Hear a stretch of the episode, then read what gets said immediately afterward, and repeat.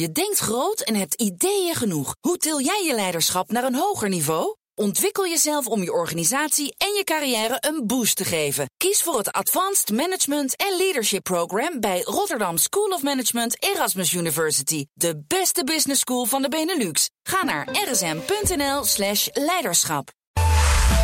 B N R Nieuwsradio. Boekestijn en de Wijk. De laatste uren van het kalifaat van I S lijken te hebben geslagen. Zowel in Irak als in Syrië is het eindspel begonnen.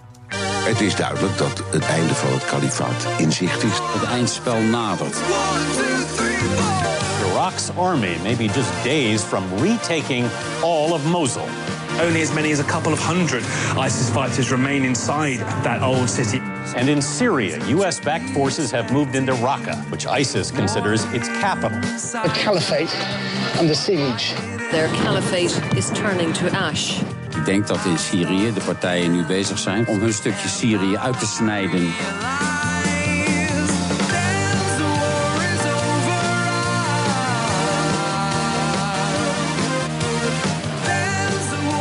Nou, voor dat dansje is het misschien nog wat aan de vroege kant, maar het is wel tijd om te kijken naar het tijdperk na I S, want wat betekent dat voor Syrië? Welkom bij Boekestijn en de Wijk op zoek naar de nieuwe wereldorde. In de studio, we weten niet of hij eigenlijk kan dansen. Als afstammeling van beroemde Franse kasteelheer heeft u de vaste stand van, hè? Arend Jan Boekestijn of niet? Absoluut, absoluut. Ja, zeker. Je kunt wel, kun je nou wel of niet dansen? Heel goed. Ja, heel goed. Dat kan niet anders. En ben je nou wel of geen afstammeling van uh, Franse adel? Ik ben van Nederlandse adel. Maar wij zijn oh. in de, na de Hoekse Calvinisatisten zijn wij compleet ten onder gegaan. Van, de, van het kasteel is nog maar een grasheuvel over. Maar jij staat nog. Ik sta. En, uh, en uh, tegenover jou staat ook nog iemand. Die heeft helemaal geen tijd om te dansen. Hij is veel te druk met uh, diplo- diplomatieke... Kan hij ook al niet. Nou, diplomatieke, lekker romantisch. Met de diplomatieke danspadjes van wereldleiders. Daar is hij druk mee. En natuurlijk met, uh, met hun tv-programma. Want uh, gerespecteerde wetenschappers. En ze willen net zo lang in de media doorgaan als Maarten van Rossum, of niet? Absoluut. Nou, we zijn ons nu uh, voorbereiden. aan het voorbereiden op uh, ja, de tijd uh, na onze pensionering. Hè? Ja, op het hoogtepunt gaan we sterven. Ja, tot een jaar of tachtig, negentig denk ik. Gaan dat was Maarten van Rossum. Ja. Dan komt er ook nog een tijdschrift. Dat zou wel zo kunnen, ja. Oh, ja de glossy nou. boeken zijn in de wijk. Ja, ja, nee, we hebben nu de movie en dan krijg je straks uh, de glossy. Ja, dat lijkt me wel wat. Ja, gelukkig gaan we nu serieus verder, want hij moest al twee keer toe vluchten voor de Arabische lente. Eerst uit Egypte, daarna uit Syrië. En nu is hij gewoon veilig hier in Amsterdam. Arabist Alexander Hammelburg, welkom. Ja, Alexander, je kent het Syrië van voor de oorlog. Je bent er vaker geweest. Kun je omschrijven hoe de situatie toen was? Want misschien wel aardig om dat nog even te doen. Het is niet eens zo gek lang geleden. Nee, dat is, uh, we hebben het over de winter voorjaar tweeduizend elf... dat, dat het uh, voor het eerst een beetje misging. Uh, En Syrië daarvoor was, werd gezien als het rustige uh, koninkrijk in het Midden-Oosten. En dat, dat iedereen zei, de Arabische lente in Tunesië, de Arabische lente in Egypte, elders in het Midden-Oosten. Dat gaat Syrië niet overkomen, al is het alleen al omdat Assad sterk, sterk, te sterk is. En omdat het land op alle manieren eigenlijk afgesloten was van de rest van de wereld en van het Midden-Oosten. Was dat ook jouw overtuiging, dat er eigenlijk niets aan de hand was? Nou, ik twijfelde er altijd een beetje bij, maar dan had je altijd van die, van, van die grote experts die we vandaag ook aan tafel hebben. Zeker, die, ja. die, die zeiden, nee, Syrië, dat, dat gaat niet gebeuren. Want wij zijn dus ook naar Syrië gegaan. Ik was toen nog student Arabisch. Ik ben toen naar Syrië gegaan, omdat het in Egypte niet meer veilig was. En wij dachten daar de rust te vinden. Ja. En alles, ja. alles wees erop dat dat ook zo uh, zou blijven. En de Wijk en Boekestijn-achtige, die riepen nou ja, zullen we dit, misschien moeten we het eens, uh, eens vragen. Hoe ja, zij goed toen tegen aankeken. Bij, ja, bij ja. Wat ja, hebben jullie toen gezegd? Mij, ik kan me dat niet meer helemaal herinneren. Maar volgens mij heb ik het er nooit echt over uitgelaten. Omdat het gewoon niet aan de orde was. Nee. Nee. Um, nee. Uh, het enige wat ik weet is dat het hartverscheurend is wat daar gebeurd is. Ik ben er ook geweest. Uh, voordat het helemaal fout gaat. En ik moet er niet aan denken wat er bijvoorbeeld... Uh, Nou, van Aleppo is overgebleven. Nou, dat is, dat is, dat is, dat is dramatisch. Ja. Dat is echt dramatisch. En uh, daar is een hele cultuur is daar weggevaagd. Uh, dat kun je toch feitelijk wel zeggen, inclusief, uh, inclusief een deel van de geschiedenis. En dat is natuurlijk werkelijk verschrikkelijk. En dat heeft toch zijn weerga. Nou, dat kent ze weerga niet, hoor. Maar nu naar de dag van vandaag, en veel mensen... Zover is het, ga je zelfs? Het kent ze weerga niet in de moderne geschiedenis. Nee, dit, dit conflict, dat op deze manier en hoe dat is... Ja, hoe dat nu de hele Midden-Oosten in zijn greep krijgt... Nee, dat kent zijn weerga niet in de moderne geschiedenis. En dan nee. kijken we, maar kijken we naar I S en die ontzettend belangrijke rol die I S heeft speelt... aan het einde van het kalifaat. En dan zijn er mensen die toch voorzichtig beginnen te juichen, Arend Jan Boekestijn. Helemaal niet. Ik, daar hoor ik helemaal niet bij. Want we krijgen dat, dit, dat noemen, noemen we dan zogenaamd het eindspel. Dat is helemaal niet het eindspel. Het is het begin van iets wat nog erger is. Nou ja, dat weet je dus ook ja. weer niet, maar... Nou ja, luister, luister eens, I S... Uh, luister eens. Om te beginnen is... ja, om te begin... Ik luister de hele tijd al. Ja, ja, ja. Om te beginnen is het zo dat I S natuurlijk uh, helemaal niet weg is. Die zijn voor een deel natuurlijk onder de grond. Daarnaast is het zo dat we in het westen met I S het grootst mogelijke ellende hebben. Maar wat dacht je van de, de Syrische Koerden hebben natuurlijk hun eigen agenda. Erdogan heeft ook zijn eigen agenda. Het gaat al die dingen worden... En wat het allerbelangrijkste is... Assad is een Alawit, dat is een Sjiitische uh, variant. Hè. Nou, de meerderheid van de Syriërs zijn Soenieten. Die zijn dus ja. zeer kwaad op Assad. Dus de disenfranchised Soenies, dat is het ontevreden Soenieten. Die, zijn, die balen er enorm van als Assad daar straks uh, blijft zitten. Dus aan alle kanten gaat de strijd gewoon ja, door. Dat moet eerst nog wel ja. gebeuren. Maar ja. Alexander, nou, daarnaast uh, vreest, uh, vreest heel veel mensen ook nog voor veel meer aanslagen. Hoe ja, de, je zult zien dat op het moment dat I S uh, op de grond in Syrië en Irak wordt verslagen... dat ze hun pijlen ook weer uh, op anderen gaan richten ja. uh, buiten Syrië en Irak. Zo simpel is het. Uh, zoals ze ooit zijn begonnen, hè, een soort van offshoot van, om het maar even simpel te Al-Qaïda. houden... van Al-Qaïda, ja. uh, zullen ze gewoon teruggaan naar uh, hun oude tactieken. Uh, en dat is uh, aanslagen plegen. Nee, maar dat hangt er dus vanaf of ze uh, nieuwe enclaves weten te vinden, bijvoorbeeld in Afrika uh, of in Azië. Uh, daar zitten ze feitelijk al. Maar of ze het kalifaat uh, bij wijze van spreken daarheen kunnen verplaatsen. Waar zijn, waar zijn echt mogelijke nieuwe enclaves, als je nog uh, preciezer nou, ja, bent? Heel, heel Noord-Afrika, dat leent ze er redelijk voor. Want daar zijn hele gedeeltes, uh, die, zijn niet, uh, die staan niet onder controle van de centrale regering. Ik verbaas me er iedere keer uh, over dat men dat... toestaat, want je kunt het eigenlijk vrij makkelijk oprollen wat er zit. Het is een paar honderd man hier, een paar honderd man daar. Maar, ja, maar wie zou dat dan moeten oprollen? Ja, de lokale regeringen, maar die doen dat bewust niet. Ja, Egypte is al bezig in Libië. Ja, Egypte is inderdaad bezig, maar bijvoorbeeld Algerije doet het niet. Uh, om maar eens wat te noemen, Tunesië doet het ook eigenlijk nauwelijks. En de reden is vrij simpel. Als je er afblijft... En er is dan een stilzwijgende afspraak dat zij in het zuiden van het land blijven zitten... en niet naar het noorden toe komen. Nou, dan heb je enigszins uh, kans dat uh, de stabiliteit in het land gehandhaafd blijft. Dus als je die lui gaat tarten, dan, uh, dan komen ze op je af. En dat is wat je niet wil. Dat is in Tunesië natuurlijk wel een keer gebeurd. Maar dit soort mechanismes, uh, die spelen daar een, een belangrijke rol. Nou kunnen we zeggen dat het in Syrië natuurlijk ook heel, heel onprettig toeven is. En dat blijft ook onprettig toeven. En dat het overzichtelijker of juist onoverzichtelijk is geworden. Nou ja, kijk, luister, de mensen die daar met elkaar vechten... die, zoals meneer Hammelburg mooi zei in de introductie... Hè, dus de, ja. de oom van uh, onze Hammelburg hier... we hebben heel veel Hammelburgs in de uitzending. Stereo, ja. stereo. Um, Iedereen heeft zijn eigen doelstelling. Assad wil zo'n groot mogelijk gebied van Syrië behouden. De, de Soenieten zijn kwaad op de Alawieten, dat speelt ook allemaal nog. We hebben daar, de, de, de kleine religies lopen er ook nog rond. Die zijn natuurlijk, die hopen heel erg dat ze in het gebied van Assad kunnen blijven. We hebben de Syrische Koerden, die willen een eigen deel hebben. Ja. Nou ja, dit, en die worden gesteund. Ja, ik zit mij even voor ja. dus dat ik nu student ben en ik zit bij Boekestijn in het college. Dan ben ik nog wel de weg kwijt. Dan denk ik, ja, dit, dit is ja, nee, totaal. Het, is nog veel, het maakt het nog veel te makkelijk. Het is ja, nog ja, veel ingewikkelder. Want hij heeft het over religie en over etniciteit. Ja. Maar het gaat over oude stammenverbanden. Het gaat over economische structuren. Het gaat over oude... de strijd tussen verschillende elites. Ja. Het gaat niet per se over een strijd tussen Alawieten en Soenieten. Dat speelt misschien wel een rol. Maar het gaat om heel ja. veel meer dan dat. En dat maakt het zo ontzettend ingewikkeld. Nou, meerdere partijen, meerdere lagen ook. Dat maakt het ingewikkeld. Ja. Maar voor de partijen zelf ook.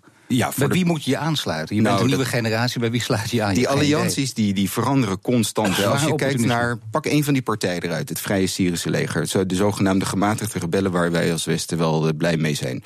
Um, zeggen we tenminste altijd. Dat zijn allemaal verschillende groepjes die constant van allianties uh, shiften. En dus je weet nooit waar je aan toe bent. Je weet ook nooit met wie je praat. En nou, die dat... vreselijke termen van gematigde rebellen, mag ja, ik dan, dan even je, toch de journalistieke ja, bijhalen? Ja, wat mee. moet je dan nee, mee? Maar weet je, het je grote punt is natuurlijk, kijk, dat Moezel en dat Raqqa, dat gaat wel vallen op een gegeven moment. Ogenblik. En het kalifaat, dat bestaat in feite al niet meer. Al-Baghdadi is ook dood. Ja, dat denken we wel. Maar ja. laten we er maar even gemakshalve van uitgaan dat dat zo is. Nee, dan is de grote vraag, wie gaat dat vacuüm opvullen van die, ja. uh, van, uh, uh, van die I S als dat maar op deze manier verdwenen is? Daar zijn jullie voor, het antwoord op die grote vraag. Nou ja, dat, dat is makkelijk.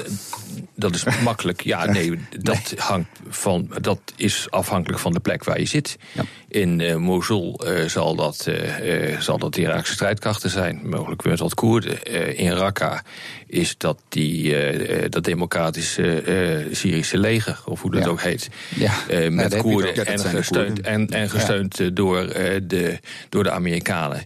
Maar dat vinden natuurlijk uh, de Assad-aanhangers uh, weer niet, uh, niet fijn. Dus, uh, maar de gro- dus daar ligt een nieuwe strijd. Dat kan niet anders. En Turkije. Ja, ja. Maar ja, die heeft daar geen grond te roepen. Nee, maar het is wel zo dat het voor Erdogan wel heel erg moeilijk te verhapstukken als de Syrische Koerden daar uh, zich permanent gaan. Ja, maar dan zal hij wel een interventie moeten uitvoeren om dat echt tegen te gaan. Ja. En dat zie ik hem niet één, twee, drie doen. Want dan nou, wordt het alleen nog maar complex. Nee, maar dat gaat hij sowieso niet doen, toch? Nou, dat weet je niet. Ze hebben natuurlijk wel eens grensoverschrijdende operaties uitgevoerd, absoluut, maar ook in het grensgebied. En hij wil niet voor niks een bufferzone hebben. Maar je zegt, ik zie het zo één, twee, drie niet doen, maar wat zou dan de overweging kunnen zijn om het wel te gaan doen? Om het wel te doen, nou, als inderdaad de Koerden uitermate sterk worden, daar een staat gaan uh, vestigen en om dat hele proces te gaan verstoren, dan zou ik me nog eens uh, een inmenging van de Turken kunnen Uh, kunnen voorstellen. Dat is, dat is ook de reden dat ze met een alternatief uh, vredesproces, ja. en ik in de studio zeg ik hier tussen haakjes, uh, vredesproces uh, zijn aangegaan. Om juist te zorgen dat die Koerden hun eigen gebied met de, niet krijgen. Met de Russen. Met de Russen en, uh, en uh, Iran. Ja, ja, vredesproces tussen haakjes inderdaad. Ja. En straks valt Syrië na de oorlog in kleine staatjes uit elkaar. En hoe noemen we die dan? Blijf luisteren. B N R Nieuwsradio. Boekestijn en de Wijk. Op zoek naar de nieuwe wereldorde. Dit is Boekestijn en de Wijk. En dat programma is natuurlijk helemaal niet zonder Arend Jan Boekestijn en Rob de Wijk. En dat is ook helemaal niet zonder onze gast-Arabist Alexander Hammelburg. Want, uh, en zonder Paul. Uh, nou, uh, dankjewel. Zeg. Mijn god. Uh, Arend Jan, uh, wie, wie gaat er nou eigenlijk bepalen hoe Syrië eruit gaat zien? Want jullie zeggen al, en hebben hier duidelijk aangegeven hoe onoverzichtelijk het is, hoe gevaarlijk het dus ook is. Dus inderdaad, wie gaat er bepalen hoe Syrië eruit gaat zien? Of is er niemand aan te wijzen? Het hangt van de, van de krachtsverhoudingen af. We hebben dus gewoon, Iran heeft een agenda gesteund door Rusland en Assad. We proberen zo'n groot mogelijk stuk van Syrië voor Assad te handhaven, waar ook de Russische belangen zijn veiliggesteld. Dan heb je, daarnaast heb je de Syrische Koerden met een eigen agenda. Dan heb je nog allerlei andere groeperingen die ook nog als optie hebben om uh, ondergronds te gaan en, en uh, gewoon uh, asymmetrisch of guerrilla-achtig. Kan allemaal, hè? Kan allemaal.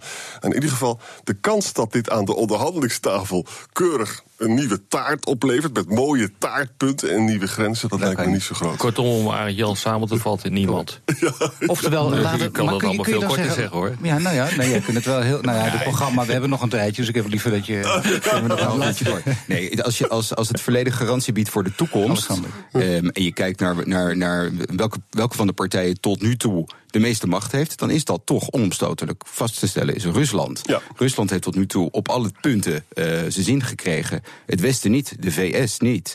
Uh, zelfs Iran niet helemaal. Maar Rusland is echt veruit, veruit de sterkste in deze partij. Zonder, zonder Rusland was het regime van Assad ja, misschien maar, al helemaal daar heb je helemaal gelijk in. Natuurlijk is dat zo, maar dat wil nog niet zeggen dat ze dus ook alles te zeggen hebben over de Koerden en over Uh, Al-Qaïda en over allerlei andere bewegingen die daar, uh, die daar zitten. Nee, als je invloed hebt, en daarom vatte ik het ook redelijk kernachtig samen wat uh, Arend Jan zei, niemand. Er is niemand die in staat is om op te leggen.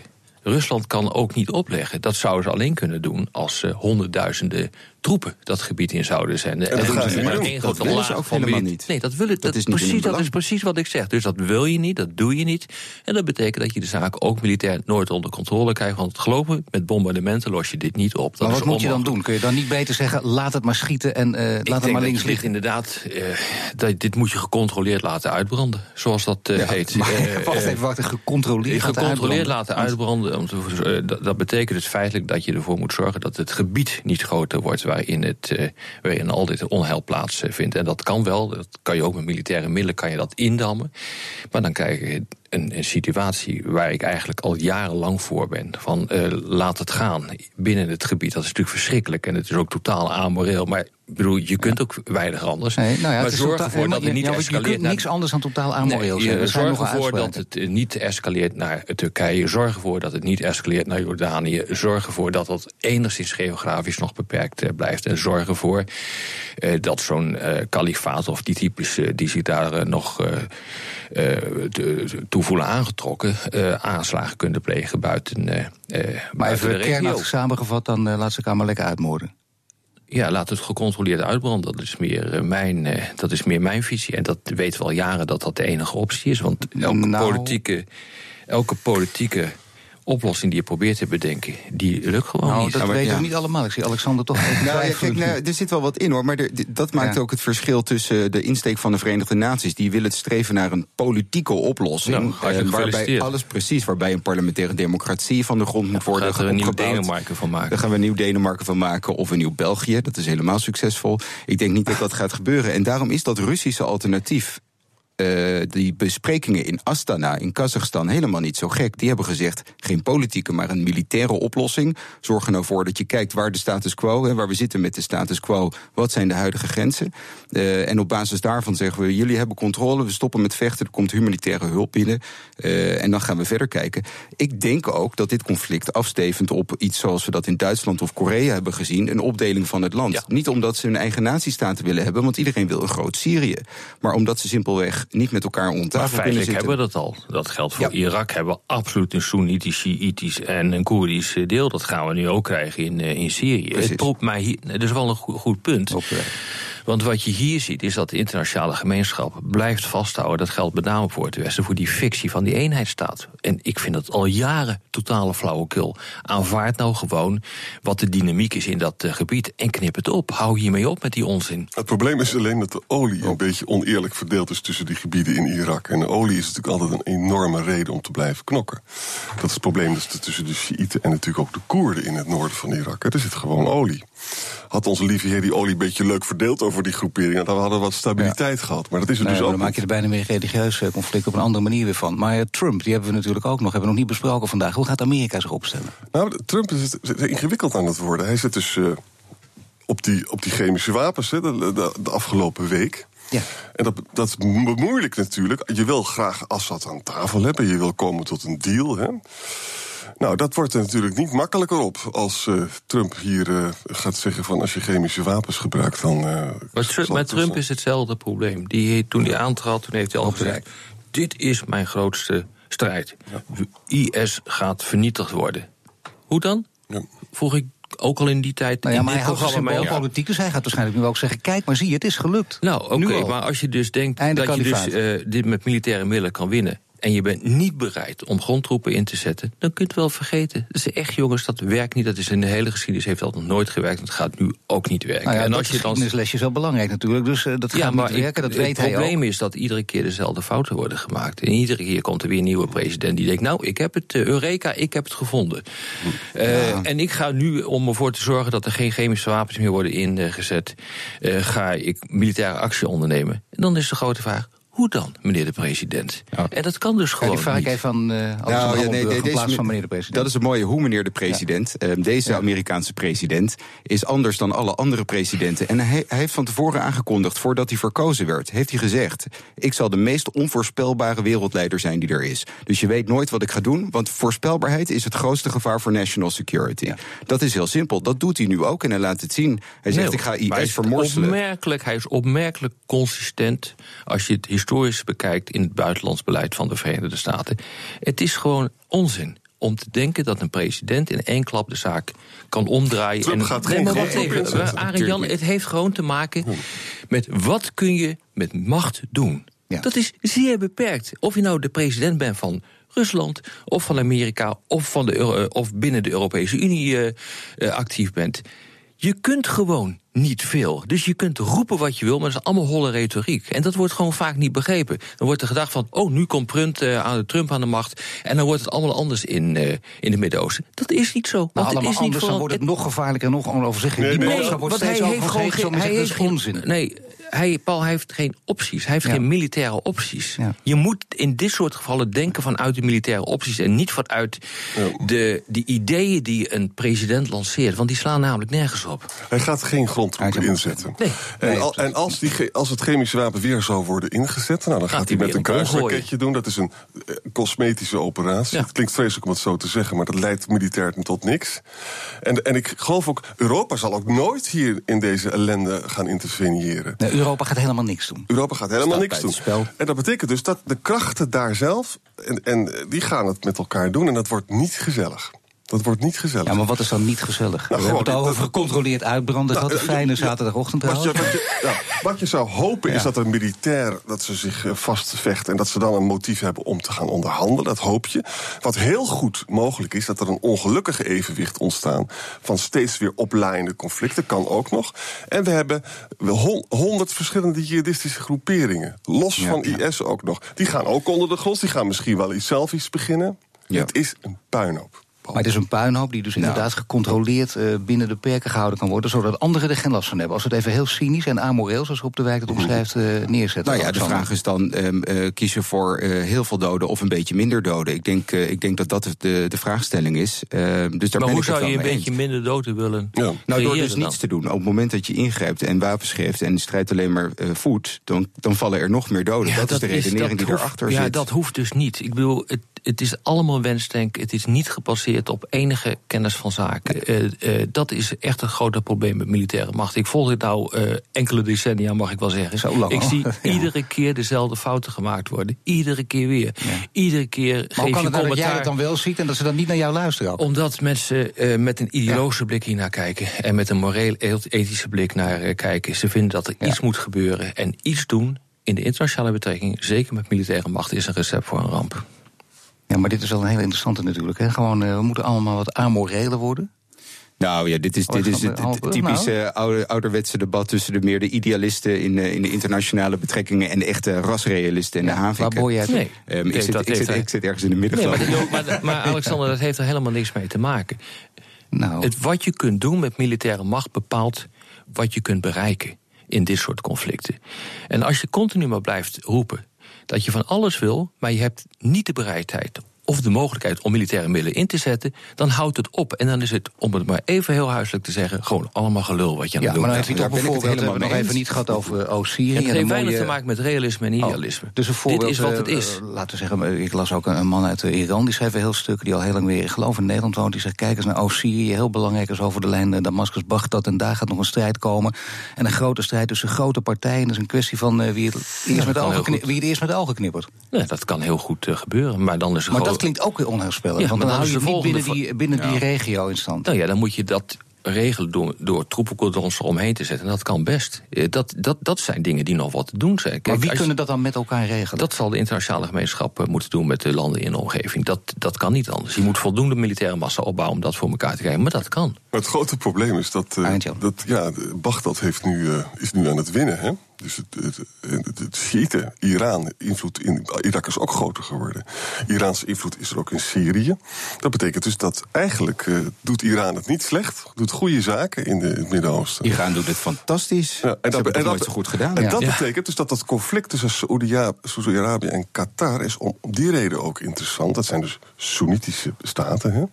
Die zitten dus in een wereld die zich afzetten tegen Iran. En die zien dus Iran sterker worden. Ja. En nu gaan ze onderling ook nog met elkaar knokken. Dan ja. moeten we nog eens een keer een aparte uitzending aan eigenlijk. Zeker, dan gaan we grote dingen gebeuren. Uitgebreid over Israël, denk ik ook. Nou, nee, maar goed, Iran wordt steeds sterker. Dat is ja. toch wel iets om uh, nog even flink te benadrukken natuurlijk. Ja, Iran wordt steeds sterker. Saoedi-Arabië wordt weer zenuwachtiger. Ik denk ja. dat ook dat, dat het hele conflict met Qatar dat we de afgelopen weken hebben mogen meemaken, dat heeft daar natuurlijk ook mee te maken.